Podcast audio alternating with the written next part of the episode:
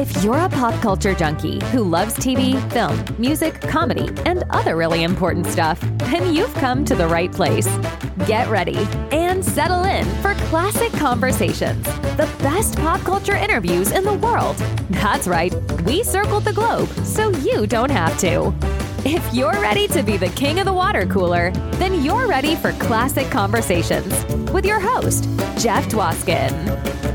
All right, Catherine, thank you so much for that amazing introduction. You get the show going each and every week, and this week is super special. Welcome, everybody, to episode 200 of Classic Conversations. As always, I am your host, Jeff Dwoskin, bringing you the classicest of conversations. And for episode 200, we have pulled out all the stops. We're going full comedic icon from SCTV, Strange Brew.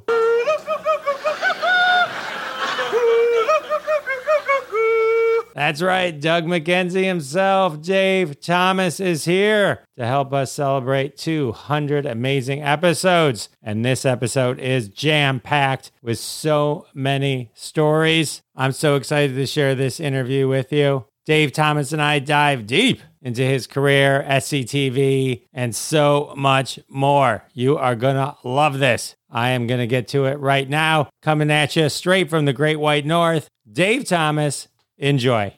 All right, my next guest, actor, comedian, director, author, writer. Loved him on SCTV, Strange Brew, Grace Under Fire, The New Show, author of the book The Many Lives of Jimmy Layton. Everybody, welcome to the show. The legend himself, Dave Thomas. Welcome to the show. Thanks. Pleasure to be here. Dave, so excited to uh, to talk to you. It's uh, it's always a thrill to talk to someone who I've who's always kind of been there my whole life. And I've just, I've always been a huge fan. So thank you for spending some time with me. I'm like the Queen, Great Britain, who just died, unfortunately, at 96. I've been around a long time.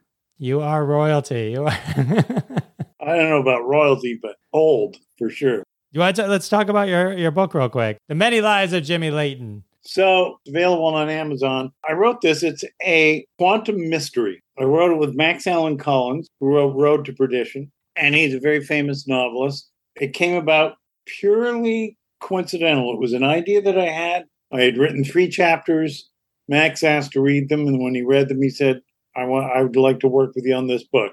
And that was a no-brainer for me because he was an accomplished novelist, and I had never written a single novel. So it was win-win for me. So we wrote it during COVID on Zoom. It came out. It's on Amazon, and I think it's a fun read. All right. Here's the the thumbnail of it. Sure. A petty thief from South Boston named Jimmy Layton is on the run from a Vietnamese drug lord. He owes him five thousand bucks. Goes across the river to Harvard, gets a Harvard sweatshirt, tries to blend in with the student crowd, but he needs money. By occupation, he's a second story man. So he breaks into a house, but he breaks into the wrong house. It's the house of a physics professor who's doing a quantum experiment in his basement. And Jimmy puts the two cables connecting quantum batteries together, and they become the steering wheel of a car in Chicago, a thousand miles away, in a different version of his life. And then Jimmy starts hopping around from one version of his life to another, trying to get back. And simultaneously, the cops find his body. Well, he's still alive and in a coma, but the cops find him in there. He's been shot in the head in the basement of this physicist, and they are trying to trace it back through the world of sort of academic physics and why would somebody shoot this guy and what's the deal? And so those two stories have to converge by the end of the book. That book sounds amazing. It's different, that's for sure. It's funny you, you mentioned this is your first novel, right? And it's like you seem to be king of like doing things well right out of the gate. Like about what I know about you, right? So you got that's how you got into advertising. You you wrote some ads, you got into advertising. Strange Brew, we need a director. You directed. All great outcomes. You know, everything that you seem to touch turns to gold. I was better at it when I was younger. but, you know, I still want to do it. I still want to work. I still have ideas rattling around in my brain that I have to put down on paper and hopefully you sell, get somebody to finance. That's the hard part. Just getting somebody behind it. Oh, God, yeah. yeah, it's a it's a different world out there today. Very difficult. Let's talk about one of your other big ones, which are the mutants of 2051 AD. Okay. Set 10 years after World War IV. This is not, yeah, The Many Lives is not your first first foray. No, that was the beginning of this sort of the beginning of Strange Brew. Uh, what I personally loved about that little sci-fi was that we were showing Bob and Doug, the characters, were showing their movie in a theater. And then to disrupt their own movie, and originally it was bees, it became moths. But they release moths in the theater that freaks out the audience and causes the audience to stampede out, and they destroy the premiere of their own movie. I thought that was a good way to begin a film. I thought it was a great way to begin a film. I rewatched it recently. I mean, I can't even remember the amount of times I've watched Strange Brew. It's just one of those. I think growing up, it was just it was always on. Also, it was just. I mean, I can't. The one thing that kind of always stuck in my head was Rick, Bob. You know, after drinking all the beer, it was. Oh yeah. and then putting out the fire. yeah. that was too fun. My favorite line in the movie is in the courtroom where Paul Dooley is being cross examined, and he refers to a videotape of Bob and Doug, and it's actually Max von and Paul Dooley dressed up in the toques and parkas as Bob and Doug. And he says, You'll note on the video that clearly shows Bob and Doug as the as the shooters that there's a time code on there. And time code is very hard to fake. And the judge says, For the benefit of the court, Will you please explain what time code is? And Paul Dooley kind of leans back and glazes over and he says, Well, just because I don't know what it is doesn't mean I'm lying. I love that line. I was so proud of that. Stupid, stupid line. That was a hilarious scene. And then the the cuts to the cuts to Max von too. Yeah, uh, yeah. Reacting to that. Oh man! Oh, I remember when I was uh, just rewatching it. Uh, one of the things you get a nosebleed in it, and you shove these things up your nose to stop it. And the reason I thought that was funny is because that's what I do. That's when I get nosebleeds. That's literally how I have to stop a nosebleed. I jam it up there. just have to walk around. It's like I get the worst nosebleed. So I'm sitting there rewatching, and I'm like, oh my god. Well, I'll tell you something. This is a behind the scenes story about that. The joke was that I sneeze and the bullets shoot out of my nose and then ricochet around the courtroom. So that's the joke. And I say to the special effects guy, we had the, the worst special effects guy. And I said to the special effects guy, this big, it was a big metal microphone in front of me, one of the old RCA mics from the radio days. And I said, when I sneeze, where's that microphone going to go? I noticed you were squibbing various parts around the room and you're putting squibs there. And he said, this is the stunt coordinator to or a special effects coordinator to the actor. And he says, Well, that microphone is going to go down. I said, Well, it has to go down because when I sneeze, I'm going to be doing what everyone does when they sneeze. My head's going to go forward like that. So my head's going to be going down. And he said, There is no way that microphone is coming up. It's set to go. It will go down and away from you. I said, Okay. So we do the take. I blow the things out of my nose. The squibs go off, and the microphone comes right up hits me in the forehead and knocks me out. that's the kind of stuff that happened on that set all the time. And that's why actors get hurt, you know, they get hurt doing shows because, you know, the director will say, oh, it's just, you just got to do the roll in after the stunt guy will do up, and then you just do the roll in. And the reality of it is sometimes the roll ins can be really tough. You never know. You know, everything can be dangerous. So, you know, you wouldn't think about it. But yeah, you're right. Here's another example that. When I was doing Boris and Natasha, there was a joke where Sally Kellerman and I ran, run up the stairs and there's a guy, we're chasing a guy. And then he dives, he goes out the window and goes on a fair on a on a fire escape. And he's got a substantial lead on us. So she looks out the window, Natasha looks out the window, she says, Oh Boris, you're never going to get him now. And I said, I got it covered. And I just literally jump out the window and fall like eight stories on the pavement and then get up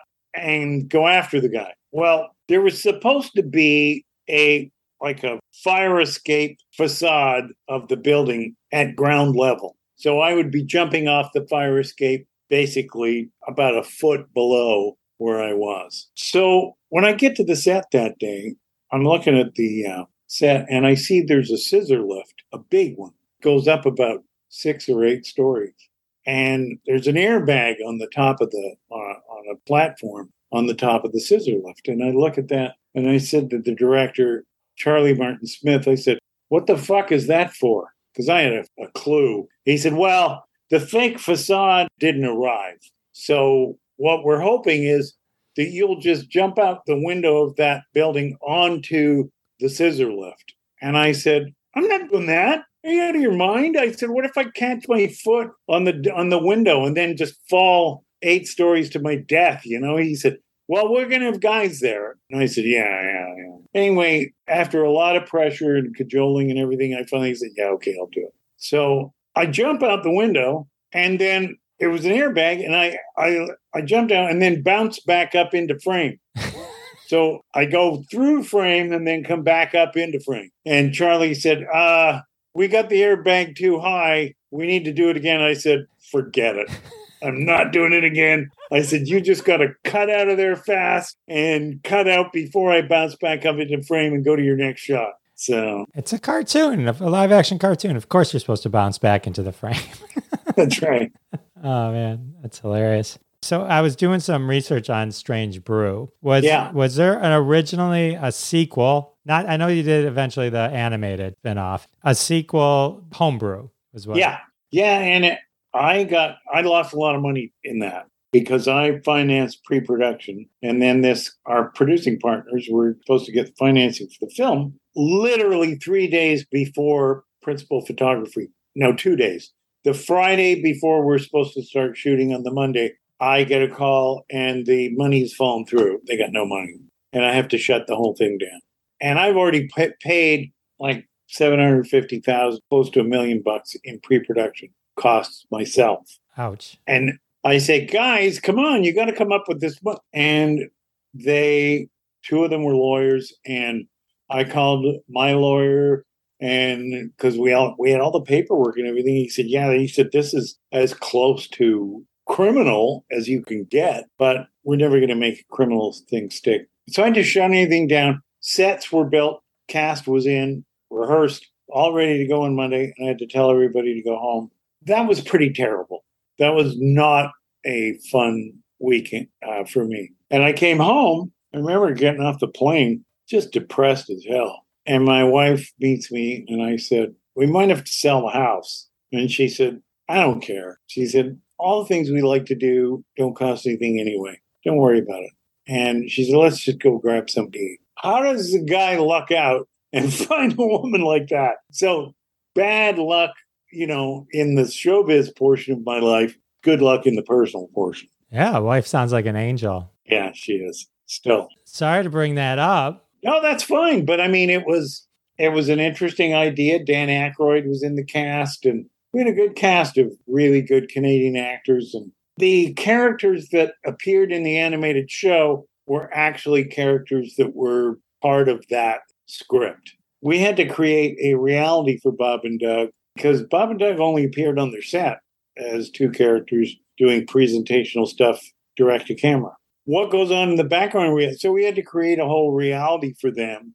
Like, why did they live together? Are they gay? And are their parents still alive? Do they live in the family house? Do they have any brothers or sisters? Do they have any family members? So we had to create all that reality for the movie and then that became the starting point of creating the reality for the animated show. Okay, so the plot of them becoming garbage men and stuff like that was meant originally meant for homebrew, and then that became yeah, that's right. I thought it was a good idea for them to have jobs where they would pick up trash and find things that they thought were valuable, and that their whole house was furnished with trash you know, with stuff that they repaired or cobbled together or pulled out of the trash that other people didn't want. And uh, Dave Coulier, local guy for me, he, he did uh, the the voice of Bob because Rick didn't do it. All right. Well, at least at least you were able to use the the homebrew concept for that animated feature. So that's pretty cool. Yeah.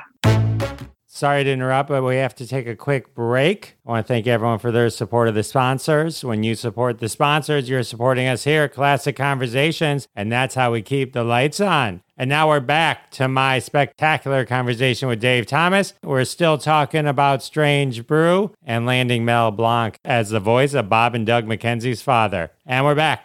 Let's see. So, Mel Blanc, he was your father in that? Yeah, he was the voice of Bugs Bunny, Daffy Duck, Sure. this amazing guy from the 40s of American radio. And he was one of my, I, I idolized that guy. I thought his voice was just amazing. So when we created the characters of, of our parents, I had this idea for a shot of him just watching TV. And then I thought, well, really, we're not going to see lip flap. So it could be anyone's voice. And then it occurred to me that it be Mel Blanc. And then when we got him to do it, that was great, except his rate back then was pretty pricey. This is in 1981. Mel's rate was $10,000 an hour. Wow. So the producer, guy by the name of Jack Grossberg, went to the president of MGM, Freddie Fields, and said, "Yeah, we got Mel Blanc for this." And uh, and president of MGM said, well, "How much is it going to cost?" And he said, uh, 10000 an hour. That's his rate." He said, "I'm not paying ten thousand an hour to anybody. Get somebody else to do the voice." And by now, I was I had in my head that we had to have Mel. So I said to Jack, we got to get Mel. Jack said, don't worry, I'll take care of it. How are you going to take care of it? The head of the studio just said that he won't pay 10000 an hour. So Jack says, I'm going to tell him that we need Mel for three hours and I'm getting a deal. We're going to get him for three hours for 10000 Do you think you can get him in and out in an hour? I said, yeah. Yeah, he only has like four lines or something like that. So Jack said, all right. So then we got Mel Blanc. And Jack went to the studio, the president's studio, and he said, I got a deal on Mel Blanc. He said, I told you not to use him. He said, Hey, I got him to cut his rate to one third. Studio, the president of the studio said, Oh, okay, that's good. That's good. That's a deal. All right. Good work. Dave Thomas, deal maker. Well, it was actually the producer that made the deal, but but I got the value out of it. I read that all the major breweries wanted to sponsor you, but your the joke about the mouse in the bottle ended up getting them to not want to be connected to the film. Does that sound right? Absolutely right.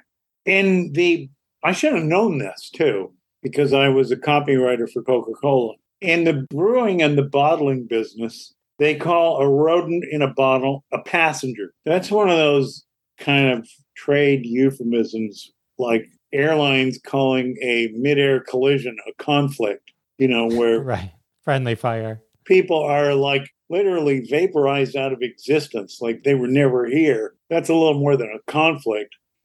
and so they don't like passengers in the in the bottling and the brewing business. So they said you got to take that out. And I was like, no, that's our big joke. We're not taking that out. So in Canada, they controlled not just the breweries, but also the beer stores where you buy your beer. In Canada, you can at that time you couldn't buy your beer in the supermarket. You can now.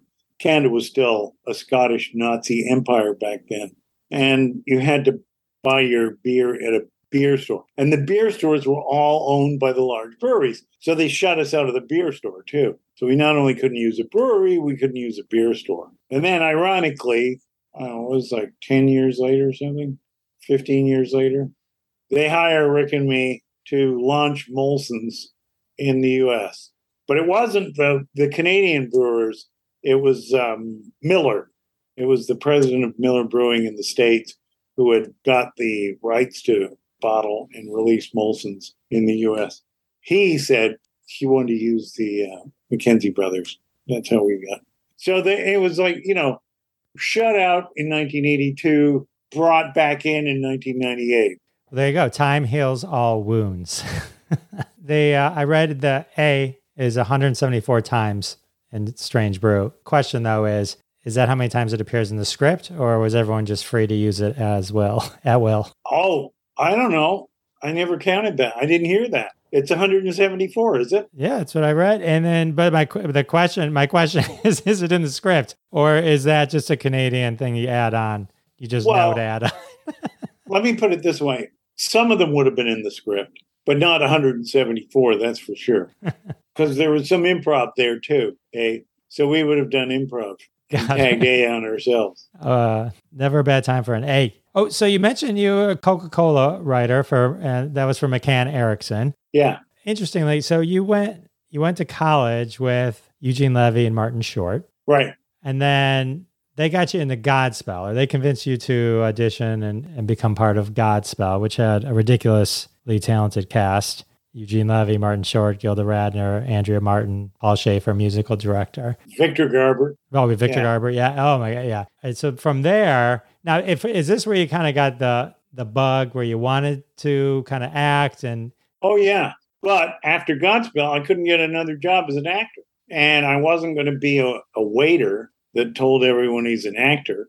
So I tried for a couple of months to get a gig, and I didn't. And then I thought, well, screw this. I'd been editor of the student paper, and there was a little. It had a little publishing setup. So I went back to the student paper, and I wrote up and printed up some fake ads. I just got pictures out of magazines and then made up a product and copy for it. And then I did some fake TV scripts and some fake radio scripts, put a little package together. And then back then we had yellow pages, no internet. I just went through the yellow pages, calling every ad agency and setting up meetings with the creative directors. Got a lot of doors slammed in my face because I went through everything until I got to the M's at McCann Erickson. And then I got hired. So at first they put me on the Coca Cola account, which I thought was kind of cool till I found out what I was going to be doing, which is the retail print ads, which is probably one of the shittiest jobs in advertising because it's all on sale this week, you know, two for one, things like that. It's just terrible, terrible, and not good for writing at all. But one of the things I had to do in that retail writing job for Coca Cola was a contest called Capital Caps. And the premise of the contest was they, they had people would pop a bottle of pop the cap off a bottle of Coca Cola, peel it back, and then there'd be you won ten thousand dollars or something underneath the.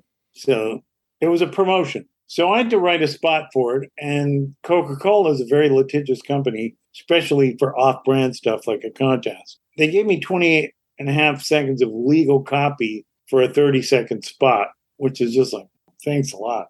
So I remember this bit that Don Knotts used to do on um, The Tonight Show, a weatherman, with a bunch of charts that he pulled down, breakaway pointers and things like that. And the premise was that the sheer volume of what he had to tell was too complicated for him to be able to do it. And that was a similar problem that I had where I had 28 and a half seconds of legal copy that somebody had to get through. So I made that the joke, and I had charts and breakaway pointers and things like that. I pitched it to the creative director, Ken, and he said, nah, we can't send this script to Coca Cola. They're, they're not going to know how to read it. They- They'll never do it. He said, you have to go up there and pitch it to them live. And if they see you pitching it, they'll think it's funny then. So I said, okay. So I went up to Coke and I pitched it. And then the president of Coca Cola Canada said, Who do you want to be in this? And I said, Tim Conway, just thinking sure, Like- not? as a dream, he would be a fabulous guy. Well, within two weeks, I was on a plane to LA to shoot this spot with Tim Conway. And Tim did such a funny job on it that it won awards and it was like the promotion was a huge success. Then Coca Cola said to McCann, fire the head writer of Coca Cola Canada and make this guy the head writer. So now I'm only in advertising for three months. So I'm now the head writer of Coca Cola Canada. And so they were doing their own lifestyle spots then, which is the kind of advertising Coca Cola does the inobtrusive placement of the bottle in Thanksgiving dinner scenes and things like that. Sure. People will associate it with good times. Anyway, I did a couple of those spots, and the president of McCann in New York saw one of my spots and he said, I like that spot. Get that guy down here. I want to give him a couple of things to do. So now I'm in New York, and their offices weren't on Madison Avenue, they were on Lexington. And I remember this office, it was just palatial. It was a these beautiful rugs, a grand piano, and everything. And there's this little guy in a gray suit with a string tie, like like a young Colonel Sanders. And this is Bill Backer, the creative director of McCann Erickson worldwide. And he's the big guy for Coca Cola. He wrote, I want to teach the world to sing that mountaintop commercial Sure. with all the kids. For, Yeah. And he came up with the slogans things go better with Coke and it's the real thing, Coke. So this guy's a legend. But I'm sitting in his office and I don't know what to say. He starts quoting Shakespeare. Well, I was only a year out of college and I I, I well, Shakespeare was one of my majors when I did the master's degree. So I thought, well, okay, he's quoting Shakespeare. I can quote you. So I started quoting Shakespeare back to him. Well, he loved it. That was just suddenly I was his golden boy because I could quote Shakespeare. So he says to me, Do you know how to write a jingle? And have you ever written a jingle? That's what he said. And in advertising, you don't say no uh, because then you're out. So I said, Yeah, yeah, sure. I've written a lot of jingles. He said, All right, write me a jingle. Keep it light and fun and up. Just going to have a bunch of kids drink Coca Cola. So think of something fun for that. So I came up with a fun jingle and he loved it. He got Billy Davis, who was like a serious musician. He was part of Marilyn McCoo and Billy Davis. When I told Paul Shaffer that Billy Davis was writing the music for my McCann jingle, Paul flipped out. He said, Holy shit, how'd you get to work with Billy Davis? So then the spot wins a Clio, which is the Ameri- the sort of Oscars of advertising. But Bill Backer takes all the credit for it. Just said he wrote it. Like my name never came up once. But, you know, I was doing pretty good and I kept asking for raises and getting them. So then I heard about Second City. I heard they were opening Second City in Toronto and I went up to check it out. It was great. It was like what I really wanted to do, but they already had a cast. So I missed the first shot at it. But then I, so I'm back in New York doing another spot for Bill Backer. Then I get a call from Eugene Levy and he says, they're changing the cast. There's a couple of openings. You got to get up here and audition right away. Now, Eugene had got me into Godspell too. Well, Eugene and Marty, but mostly Eugene. And now Eugene's getting me into Second City. So I go down and audition and I got in. Now I'm in Second City on the stage show with Dan Aykroyd, Gilda Radner, and John Candy and Andrea Martin. It was just amazing. And then they left. Some of them left. Gilda and Danny left for SNL. That was back in 75. Bernie Sahlins, the guy who ran Second City, said, let's do our own show. And I said, I remember saying to him, well, there already is a sketch comedy show in late night. It's a huge hit. well, what do you want to do? Like create a low budget failure of a show to supposedly compete, go head to head with SNL? And he goes, we're going to do our own show. So he wouldn't listen. And so they launched SCTV and the early shows, I think the budget for the early shows was $7,000 a show. That's everything. That's all the actors, all the scripts, Wow. props, the sets, the makeup, the hair. 7,000. I mean, that makes sort of internet indie stuff look like high rollers, you know? So, Oh my god, yeah, seven thousand. It's not. I mean, that's that's barely uh, lunch. Yeah. and we had Harold Ramis for our head writer, and Harold said, "No, no, we we can make this work for ourselves. We'll just make the sort of cheapness and low budget nature of this something that is the charm of the show." So, and he was right. That actually did work. That's what I remember. You lean into it and uh, right, fictitious TV network, just try, Yeah. just trying to make it work. so this original cat, the original cast of SCTV. Well, well, f- well, first let me let me ask you uh, when just doing Second City at Toronto. How long did you get to work with Aykroyd and Gilda before they went to SNL? Probably I was on stage six nights a week, two shows Friday, two shows Saturday, and improvising after all the shows about six months, maybe nine months with Dan before we went to SNL. And then Dan was a real entrepreneur. And when he found out that I was from advertising, he said, uh, David, um, can you write retail spots? Because, you know, uh, I did a, a performance for one of them, and these guys at Eddie Stereo love me. And, you know, and I said, Yeah. I said, Sure. And he said, Oh, how much can we get for that? And I said, Well, there's a guy going around right now as a sort of a special comedy guy selling his stuff, and he doesn't have the creds that we have in comedy. And he gets a thousand bucks a spot. Dan said, Oh, great, great, great. Let's do that. Let's. So we're making 145 a week in the stage show and a thousand bucks a spot for a radio spot plus the union stuff if we got to perform. That was really good. So Danny and I started writing spots for um, advertising, and then we got a then we got hired to write for a kids show for CBC and a couple other writing gigs. But we started writing together. So we did Second City Stage Show at night and then wrote during the day. And then we wrote a, a sci-fi story together that we started before he left for SNL. And then I remember when he was doing SNL, he said, I got a week off. The show's down for a week. He said, Can you meet me in Dallas? And I said, Sure. And he said, Because they, this was a UFO movie that we were writing. And Dan said, The Levelland Lights, just north of Dallas, near Lubbock, Texas, is there's people up there that have seen UFOs.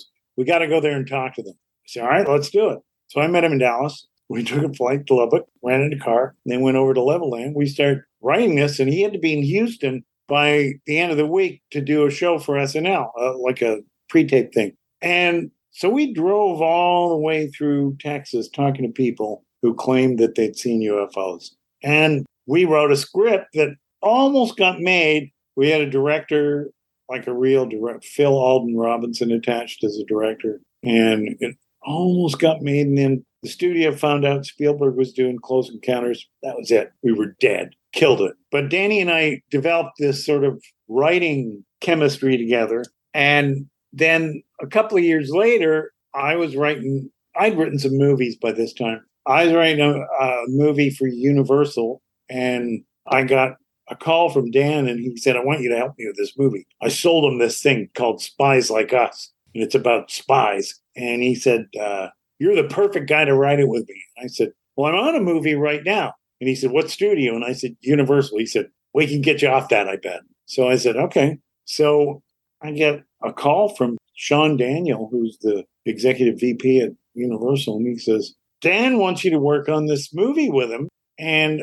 I'm work meanwhile, I'm working on a script for Joel Silver, the famed Hollywood producer that did Predator and 48 hours. A bunch sure, of, sure, He did a bunch of big movies. And Joel's pissed off that I'm going to be leaving his film now to work with Dan. And then the st- I got into a, an argument with the studio about money because I want a lot of money for that. It's like, if you're moving me off one picture to another picture, that's a big deal. I should be able to get paid a lot of money for that. It just seemed like that was fair. Seems reasonable. And they didn't want to do that. And so I held them up. And I remember walking in the back lot on the western town with Sean Daniel, arguing with him about money. I got it. And then when Dan and I started the script, Danny had a steamer trunk full of books. There are books about Central Asia, U.S. missile capabilities, Soviet missile capabilities, Soviet mobile launchers, satellite technology, things like that. They're all very technical, and uh, but all sort of Cold War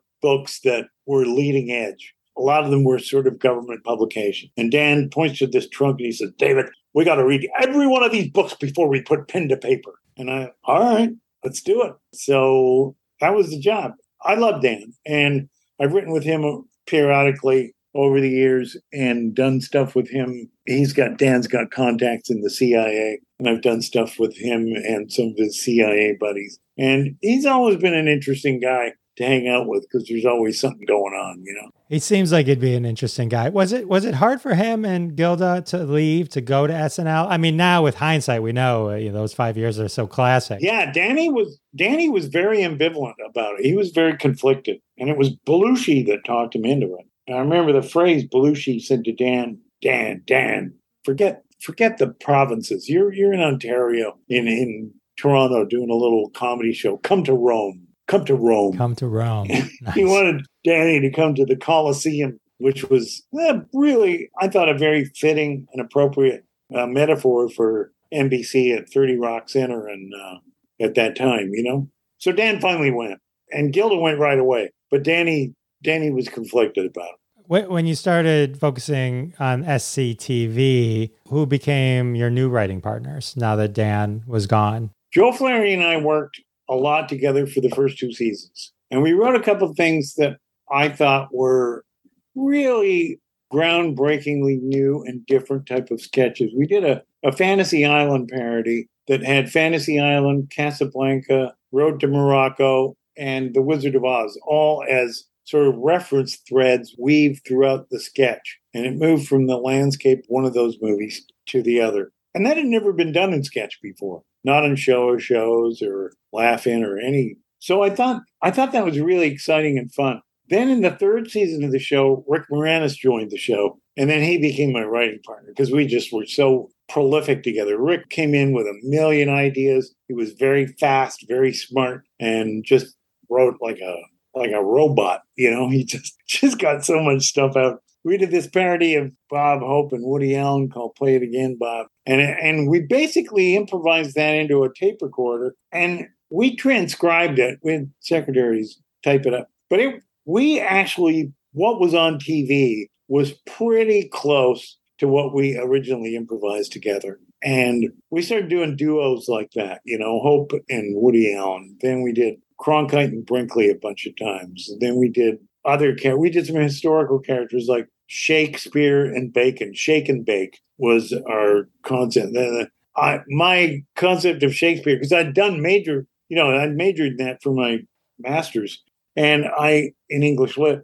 And the Shakespeare was, to me, he wrote for the people of his time. He wrote for the groundlings. And I always had this image that Shakespeare was just, just a sweating weasel scribbling backstage and, and handing pages to actors just before they're about to go on. That it was that fast and, and not at all the sort of literary way that we study it and marvel at the images and things like that. People talk like that back then. It was a different time. Very sort of floral language, very Elizabethan. People had classical educations and could speak, many of them could speak Latin, new references and things like that. So things that we consider unimaginable as writers and we study the literature and revere it.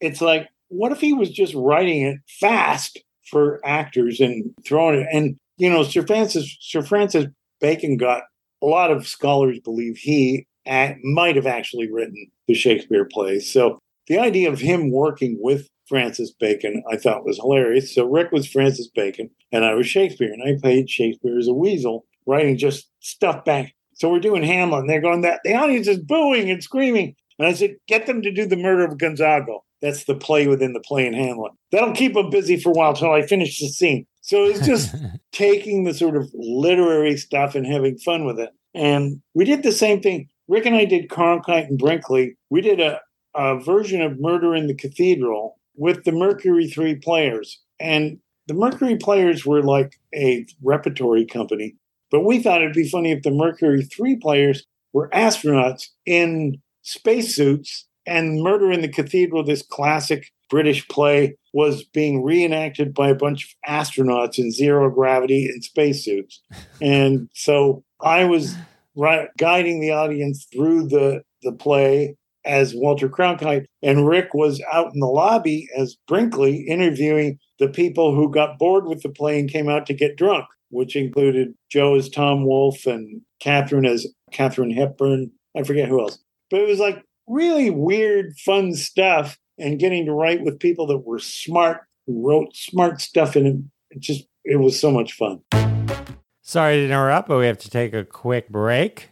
And we're back with Dave Thomas. It's incredible when you look back. When I was kind of researching SCTV again, growing up, I, I probably did not watch episodes in order. So it never occurred to me that, you know, John Candy wasn't in the show in a season or something like that. Like, cause they would just be out of order. So it's like maybe I just didn't notice one particular cast member wasn't in a particular show, but then they'd be in the next episode. You know what I mean? So yeah, that first season with Harold Ramis as head writer, the cast, John Candy, Joe Flaherty, Eugene Levy, Andrea Martin, Catherine O'Hara, Harold Ramis, and Dave Thomas, you. I, I mean, that's an insane level of talent that a couple of them have passed away, but I mean, that have that continued to be massive. I mean, to this day, right? I mean, it's just like it's crazy when you think about it. Yeah, I knew these were smart, funny people. I mean, you know, and it's weird that they all sort of collected in Toronto, of all places, in the uh, mid '70s, because I don't know. I mean,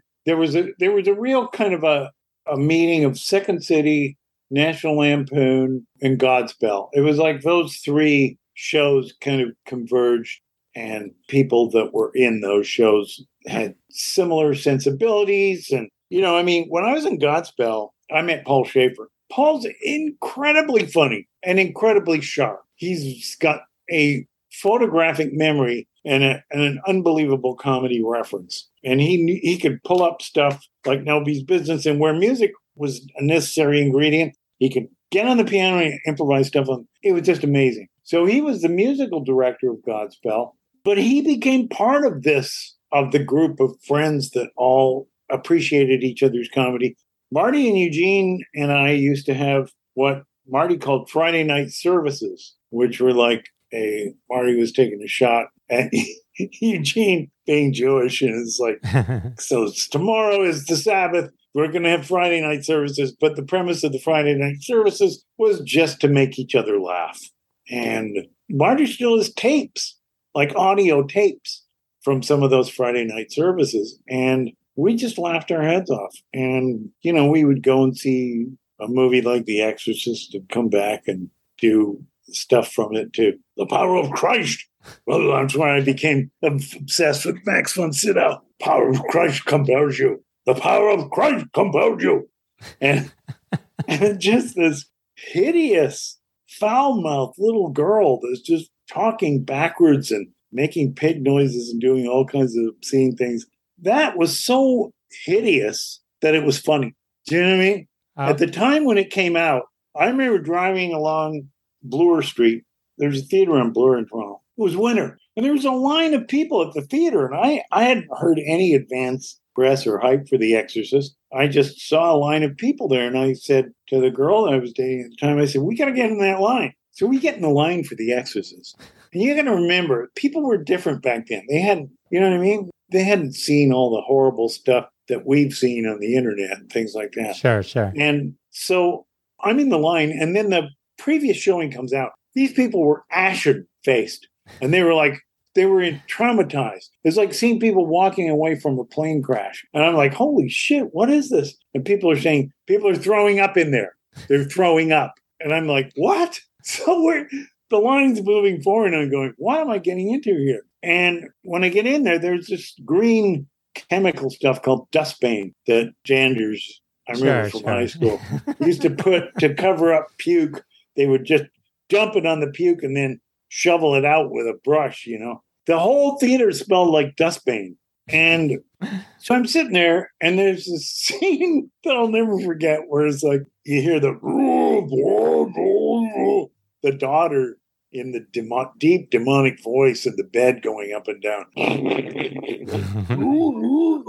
and the mother runs up the stairs and she goes to into the room and Regan is like, you know, putting a cross in her private parts and and does the head spin around and then and then the door slams shut. The bureau goes in front of the door. The door falls down on top of the mother, and the mother scrambles and then the daughter's head spins around again and the daughter and Regan in some demonic voice says, How do you like your daughter now? And I was like, I'm sitting there, and the girl that I was sitting beside said, Dave. And I went, What? She said, There's goosebumps on your face. and I was like, so terrified. I was like this, and I had goosebumps on my face. And, you know, people were in the break between horrible scenes people were like lighting up because you could smoke in theaters back then. They were lighting up and smoking. It's like, and people that didn't smoke were going, yeah, yeah, give me a smoke. it was like the trenches. You need something war. to get through that movie, right? so when I saw that first, and then I told Eugene and Marty they got to see it. Eugene came out of that movie absolutely mortified. And the first thing he said was, that movie should never have been made. He was adamant and just thought it was just an abomination. So we had to go home to back to Marty and Eugene's place and process this. And what better place than Friday night services where we could do impersonations and make fun of it. I could do Max von Sydow, I could do Regan, I could and I had that tape going backwards and things like that that were an important part of the sort of terror, but also something that you could parody. So even as early as that, before we were in SCTV, before when I think Eugene might have been in Second City at that time, I'm not sure, but it was really early on. And we were already into parodying stuff for our own amusement. And then when we get a job where we get to do it for a living, I mean, how does it get better than that? That's fantastic. So when you uh, for SCTV, for season three, when you became the head writer, how did you make it your own when Ramis left and and you took over? Well, I was Harold's unabashed protege. That's how he described me. And he came into the office. He he was so smart, and I knew, oh my God, this guy. When somebody's smarter than you, you know it. You know, and generally when I'd walk into a room, I'd look around, I'd think, oh, I'm smarter than most of these people. But I get in a room with Ramis, and it's just like, oh shit. Okay, I got to bow my head reverentially here because mm-hmm. this guy's a lot smarter than me. And so Harold laid down the gauntlet on the first day of writing, and he just said, each of you should be able to write one sketch per day. I'll write two. That's what Harold said. and it was just like, I looked at him and I thought, okay, well, I'll write two as well. And I started watching him, and he had all the tools that he needed to be head writer of a comedy show. He had he had been Playboy joke editor for like three years. So he had this catalog of jokes in his head, and he had an amazing memory. And he was a smart guy, and he read a lot, and he had a great reference level. So he was able to pull stuff up and do stuff really, really well. When he left, he was only there one season. And when Harold left, he said he wanted me and Joe to be head writers after him. And he said to me, he took me aside, he said, I want you to do this with Joe. He said, Joe's got the seniority, but Joe's going to quit in about three months. He isn't, isn't going to want to do that. He doesn't like the sort of administrative nature and bugging people to write scripts and things like that. You're going to have to do that. And I said, okay. He said, I want to give you one little bit of advice. He said, Your job as head writer is not to try to make the show conform to your sense of humor. Your job as head writer is to try to take a look at what anyone is working on and try to find a way to help them to make it better. And I thought, well, that's really smart. And that was my sort of modus operandi for head writing. And it was like trying to preserve the very diverse, creative comic sensibilities that were part of that show. And, you know, there's no there's no single voice in SCTV. There's a cacophony of voices of all the different people that are part of it. You know, and you want to you want to water that, and make it grow. You want to you want to encourage that as much as possible. And the last thing you want to do is say, uh, I don't think that's very good, or I think you should do that like this. You know, you you want to give them a joke in the vein of what they're doing that will make theirs better and move on and let them do it. You know, so that was the job. Being a head writer for SCTV was more of a traffic cop than being a a sort of a literary mentor. You know what I mean? Or a television mentor. It was a, it was more of just trying to get the things flowing, trying to get trying to get the most out of everybody that we could. Like Harold used to make fun of John, John Candy, because John didn't like to write scripts. John was just, he, he was a fun guy, but you know what I mean? John came up with the idea. This is one of the seminal ideas that helped sell Second City. John came up with the idea of throwing the TVs out the window. It was just like, sick of television, the SCTV. And John, that was John's idea. And that's typical of the way his mind worked. And Harold used to tease John said, you know, other people bring in scripts and you bring in some notes that you jotted on a cocktail napkin. and that was true. But you know what? when I got the job of head writing with the, for the show, and I, I went to a couple of the writers because when we went to the 90 minute show, we couldn't do it ourselves anymore. And so we added other writers. There were a lot of them were Second City people that we knew. I said to two guys, two writers, uh, John McAndrews and Doug Steckler, I said, John hates being in the office. John isn't going to sit in his office and write scripts. He's going to make up stuff. He's going to say he's got to go to the store to get his aunt a present, or he's got to go out and do, you got to go out and run errands. When he leaves, go with him. Take your legal pads with him and write down everything he says, because your job is to go on a on a road trip with John every day when he leaves, and come back with some stuff that you can write up as scripts, and you'll get it because he's funny enough that you'll get it. Just laugh at everything he does and get him, encourage him to do more, and you'll come back with material. So you know what I mean? It was like that. It was like, how do you get the most out of John. You don't force him to sit in an office and write scripts because he couldn't do that and he would go nuts. So you find a way to allow him to do what he does, but send a couple of writers with him as scribes and just take down everything he said, you know? That's brilliant. Did the show change a lot? Did you guys like the vibe Yeah. when you moved to NBC for that 90 minute version? Because now you're on night, you're right. Now you're late night in the US. Because you've been mostly Canada, syndicated US before that. But now you're. It was still late night. It was always late night, even when it was syndicated US. But in the third season, it changed a little bit because Brandon Tartikoff, who was the president of NBC at that time, was watching the show when it was syndicated. And he had plans for SCTV that we didn't know about at that time. So he put SCTV and all the ONOs, the owned and operated affiliates of NBC in the third season. Then all of a sudden we went up from 48 markets to 350 US markets. That was a big deal for us. And it allowed us a little more money for budgets. We went up from 7,000 a show.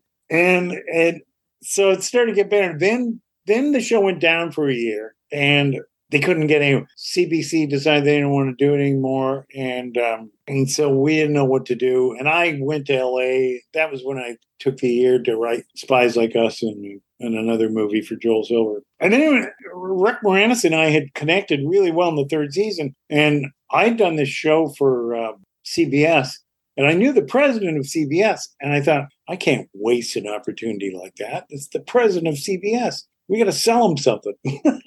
so so I said to Rick, let's go in, let's put a tape of our stuff of you and me as Cronkite and Brinkley and Hope and, and uh, Woody Allen and and Shake and Bake and stuff like that. Put it together and try to sell him on a two-hander, the two of us, because it didn't look like SCTV was coming back after the third season of the half-hour show. So we went and we met with Harvey Shephard and, and we got a deal for a, a show, a two-hander. Meanwhile, stuff's going on in Toronto that we didn't know about. We're in LA.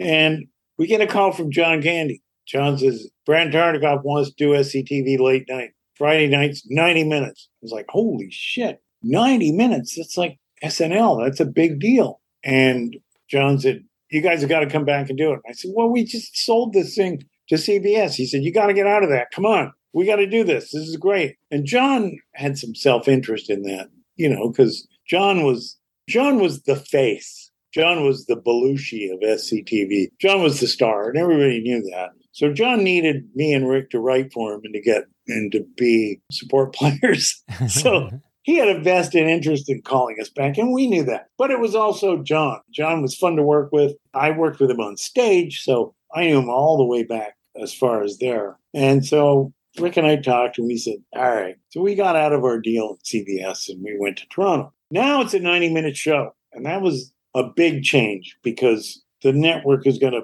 our budget goes up and uh, the network has a vested interest in the show. And they say, you got to have musical guests. You can't do 90 minutes of comedy without a musical guest. So then we had to figure out a way to incorporate musical guests in a way that was novel, not just throwing the way they do on SNL. Ladies and gentlemen, the police. You know, we couldn't we couldn't do that. We had to figure out a way of incorporating them in to our little uh, fictitious network that was doing its programming day. And for a 90 minute show, we needed a thread. We needed a story thread that held all the various sketches together. So there was a lot of stuff that had to be done to adapt the show from the half hour to the 90 minute show. That's a big jump, 30 to 90. Yeah, it was a big job. huge. And television is, especially television, that kind of television is all consuming. And it's funny, you know, you give it everything you got and you write all the sketches you think you can write. And then guess what?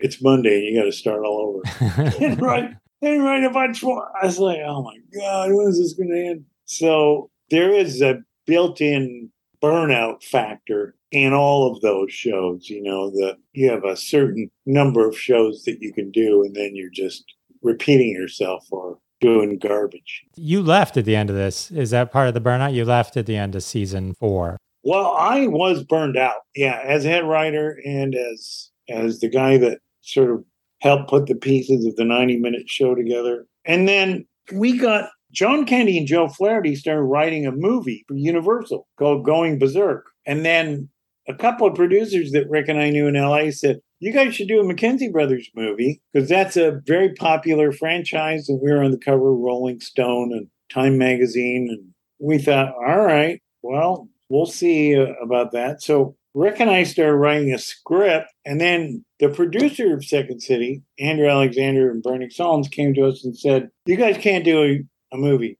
You're under exclusive contract to us." So we'd done an album, and our album went gold, then it went platinum, and then it went double platinum. We we're like, "Holy shit!" And we made Rick and I made quite a bit of money off that album, mm-hmm. and so we thought, "Well, we'll hire a writer. We can't write it ourselves." we'll hire a writer with some of our record royalty money. So we did that. And then we got a, a script back that was just so wrong for the McKenzies and didn't capture the voice of the characters and didn't even do what would be a story that so our, uh, we were both rep by creative artists agency by caa at that time and we get the script and read it it's on thursday or friday or something and the agent sends the script to all the studios to see if he can get a bidding war. And by Wednesday, we had a deal. So Friday, we just read the script for the first time and realize it's wrong and we can't make this movie because it's not right. We're still on SCTV. And Wednesday comes around, we got a, a deal, an, an offer from MGM. So now it's like, oh, now what are we going to do? So Rick said, we're not going, we're not doing this. He said, I don't want to do it. And I said, well, how often do you get a chance to do a movie? You know, how often do you get a movie just handed to you? And we've already got characters that the audience knows. So we've done that awareness stuff that you got to do that's part of the launch of anything. I said, he said, but the script is all wrong. I said, well, rewrite the script. He said, but they bought this script. I said, I'll bet you they didn't even read it. And I was right. They didn't even read it. There was like, they, you know what I mean? It's like a typical Hollywood thing, going to shoot the deal. The deal was here's a franchise with two guys that have got this Grammy nominated gold, platinum, double platinum record. They're on a TV show on NBC that's on every week. That's our advertising right there. Right. It's a no brainer. We got a movie. We got a movie script. Put some money in, put some money down and give this a green light. And that's what happened. So we had to leave in SCTV to do it. And I have to hand it to Andrew Alexander. He let us leave, and I thanked him for that. But it was like, uh, it was it was difficult. I can imagine because this is probably this comedy family that you have up until yeah. this point. And by now, Marty's in the show. And that was just fantastic as far as I was concerned because I'd been to gone to college with Marty and we are such good friends, you know. So he was only he was only in the end of season four, and then you left at this end of season four, right? Yeah. So there was a yeah. very small time that you actually were there with Marty. Oh yeah, I know. We only overlap for a few. But okay, two two characters that Rick and I played on SCTV were pigs, pig characters. we had pig noses. Rick had this concept called Carl's Cuts. And the premise was that he was a pig nosed butcher who was also a film editor. So he cut meat and he cut film. And hey, what's the difference, right? You cut cut some head cheese, you cut some film. so he asked me if I would do a character with him. And I said, Yeah, but we can't just do it on the set. Let's do a piece. So we wrote this piece, a parody of Deliverance. And it was my idea was this was that there was this horrific scene with Ned Beatty where he gets raped by these two hillbillies. and they tell him to get down on all fours and squeal like a pig. I had always thought that was absolutely horrific, but funny because it was so horrific for the same reason that The Exorcist was funny. And I said, what if we do these pig characters and we get encountered by hillbillies, but they tell me as the Beatty guy to get down on all fours and squeal like a man. That to me is the reason to do this. And Rick started laughing. He said, okay, let's do it. So one of the things that I always told Marty was that Marty Short was that Marty's ears kind of stuck out and he had this weird little Irish face. And I said, if you pull your hair back, you look like the mountain boy in Deliverance. You look like that mountain boy. so Marty's, I said to Marty, Will you be the mountain boy in our deliverance parody? And Marty was up for anything. And he was, sure. So he gets made up as the mountain boy. He looked exactly like him when he got made up. Oh, so we do this parody of Deliverance as the two pig characters. And here's how the two pig characters came about. It's really funny, but sort of sad in another way because it had a, a bad effect on the producers of Second City. We were going to do a parody of the two producers Andrew and his partner Len Stuart.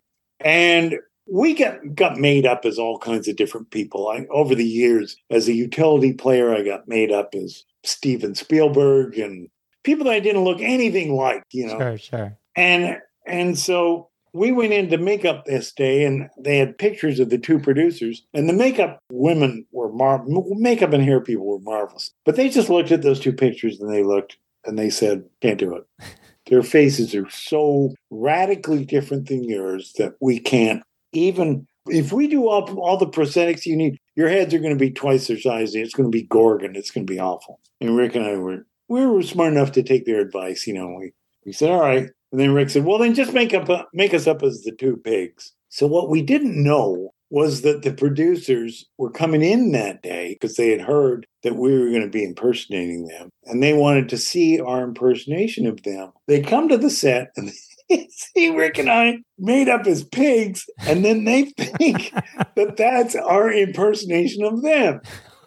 And to this day, I have never been able to make Andrew believe that we weren't trying to make them look like pigs that we couldn't be made up to look like them. So we just said oh just make us just make us the pigs. Oh that's so, so funny. Anyway. your album great white north that you mentioned in passing which was huge. It was that both your albums and the strange brew soundtrack juno award for comedy album of the year. Each one won that. Great white north did not win the grammy but it lost to Richard Pryor live on the Sunset Strip. So if you're gonna, yeah. if you're gonna Come lose, on. yeah, fair gonna, is fair, right? Fair is fair, right? on Great White North, your hit single had the uh, Geddy Lee, Mr. Canada, Rush. Yeah. And Rick and him went to school together or something like that. Yeah, they were pals. And Rick asked Geddy if we could do it. And Rick said, All we can afford to pay you is a 2 4 of beer, which is 24 beer. And Geddy said, Oh, that's good enough for me. So that was part of the promo for the album was us paying Geddy his two for beer after he finished singing. And he's just a great guy.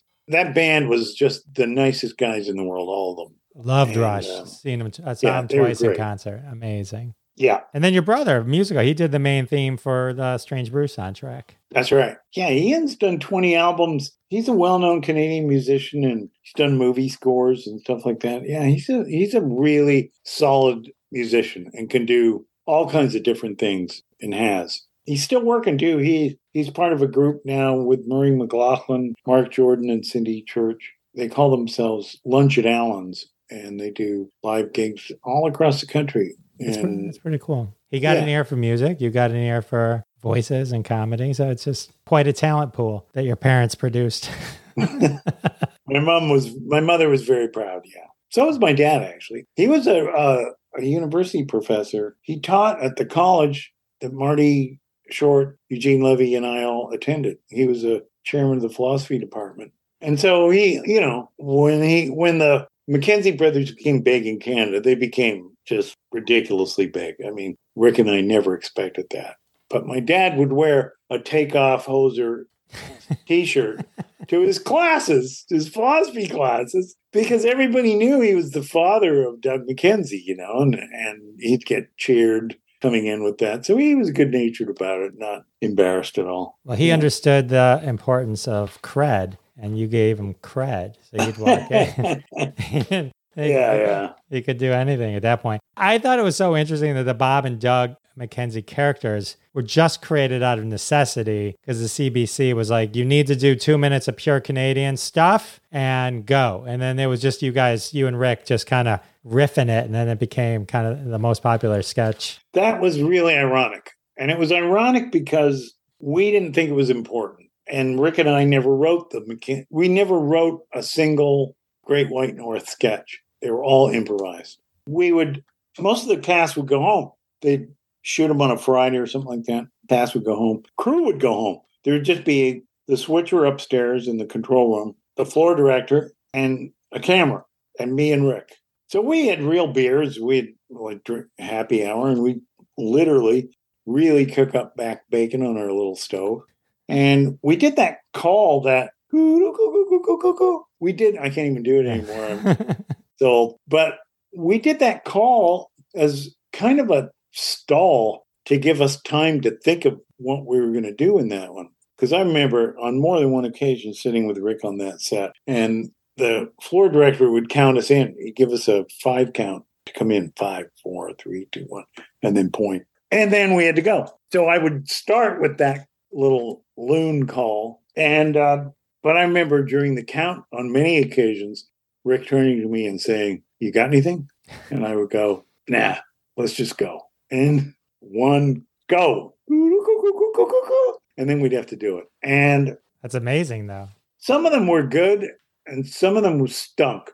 You know what I mean? We threw out quite a few, but I, to this day, I wish we'd kept the ones that stunk because I'll bet you they were funny in ways that we didn't think were funny back then. Oh, I bet they were all all amazing. In in hindsight, you're comparing yourself against yourself at the moment, but I bet looking back, they'd all be gold. Yeah. Did the rest of the cast have any resentment that these characters had kind of just blown up and taking spotlight, and you got a movie, you had left to do a movie, and You would have to talk to them about that. I mean, there was a little bit. There was some stuff that that I think was genuine fodder for resentment. There was a, a headline on Rolling Stone on the cover, and it just said SCTV's best joke. And it's like Bob and Doug McKenzie. Well, we weren't the best joke on SCTV. We were a joke. We were a good joke, but we weren't the best joke. So it was when stuff like that would come up, that would be a little bit divisive, you know. And I think John Candy probably suffered more than anyone because, as I said earlier, he was the face of SCTV. He was the star. And then when these two characters kind of emerged and got a lot of attention in, in media, I think that ruffled his feathers more than the others, to be completely honest. got it. So let's just hit, hit a few uh, ones real quick. So Rocket Boy, and it's it's important to know that no one knows that you're Rocket Boy. So we just anyone listening, please just you're listening to this in confidence that Dave Thomas is Rocket Boy. Well, I worked with two guys on a show called The News Show that Lorne Michaels did between his two stints on SNL. Like Lorne left after, I don't know, the third season or something like that, fourth season. And then he did The new Show, which had a great writing room. It was Jack Handey, George Myers, Tom Gammill, Max Pross, Buck Henry, Al Franken, Tom Davis, Jim Downey. It was such a good writing room. Steve Martin, John Candy, everybody contributing. So these two guys, Tom Gammill and Max Pross,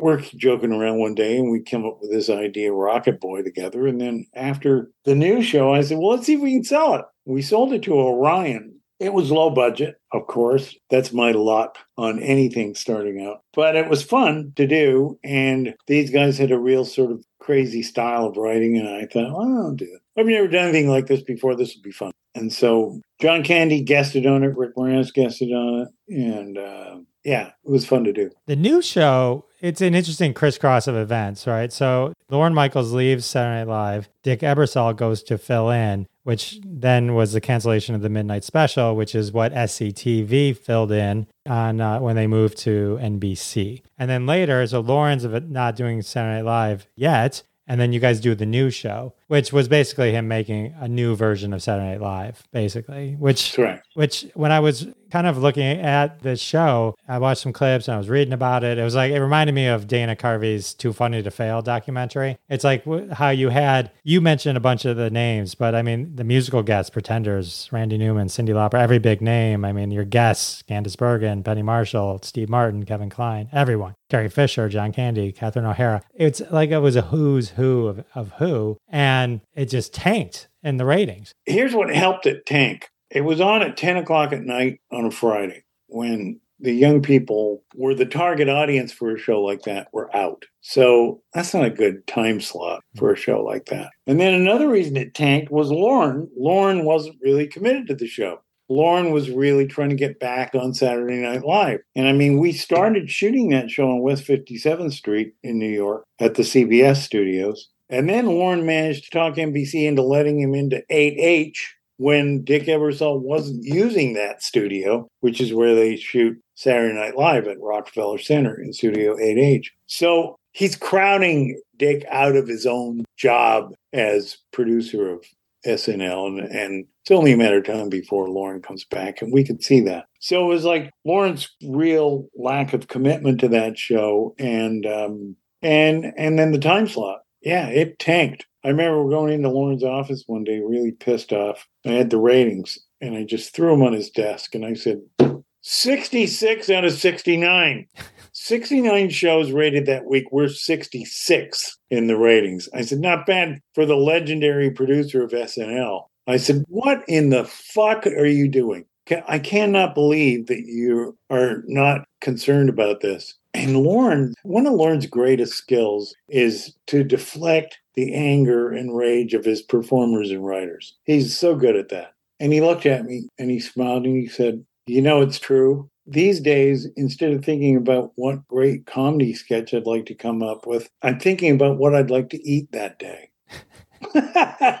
nice. Well, I burst out laughing because he totally diffused me. And it was like, I said, come on, man. I said, what, what are you doing? And he said, it's all going to come out in the wash. And he knew stuff that I didn't know. And it, it, as it turned out, like a year later or something like that, I get a call from Lorne and he said, I'm going back to I'm going back to SNL and I'd like you to produce. And I said, Well, I'm on something right now. I'm doing a show for CBS. And he said, Well, this is an offer, Dave. This is an offer of a lifetime. And I said, Well, I said, You're really the producer of SNL. So are you just looking for like a fall guy in case this goes south that you can blame well, it's not my fault. Dave Thomas, he's the he's the shithead that wrecked the show. I created a legendary show. Then I get a call from Bernie Brillstein, who was his manager at the time. You got to do this, Dave. It's an amazing show. You got to do it. And then I get a call from Brandon Tartikoff, who's the president of NBC, and it's like, oh man. But I honestly didn't want to do it, and I thought that's Lorne's show. I'm to still keep doing my thing, things that I like, the things that I want to do. They may not be the biggest, most successful things in the world, but they're mine. They're not Lorne's, they're mine. So I passed. He said no. Everyone told me I was crazy. My agent left me. You're turning down SNL? I'm sorry, Dave. I don't think I can represent you anymore. I said, Well, you never did anyway. So it's oh, like, you know, some people say, you know, who's your agent? You know this old joke, right? Who's your agent? I don't have an agent. I'm with William, William Morris. You know, just, agents are in the business of doing things for themselves. They're not in the business of repping anybody. They're in the business of taking care of themselves. Well, one final Dave Thomas comedy, uh, Miles. Yeah like Dave Thomas comedy show. I remember watching this. You know, like there's certain bits in your life that just kind of stick in your the back of your head. They just kind of float there, and occasionally they pop into your, your mind. The dad rap that you did on that show there's uh when I saw it, it just it was so funny, and it's always and so I was looking into that. I rewatched an episode of the Dave Thomas comedy show that you did with John Candy. John Candy was the guest, and the one particular skit was just so funny with John and uh, Teresa Ganzel. Yeah, where you're he tells you you're dying, and then he, he says you're kidding, and then you everyone keeps fake eh, that you all keep one upping each other on faking death.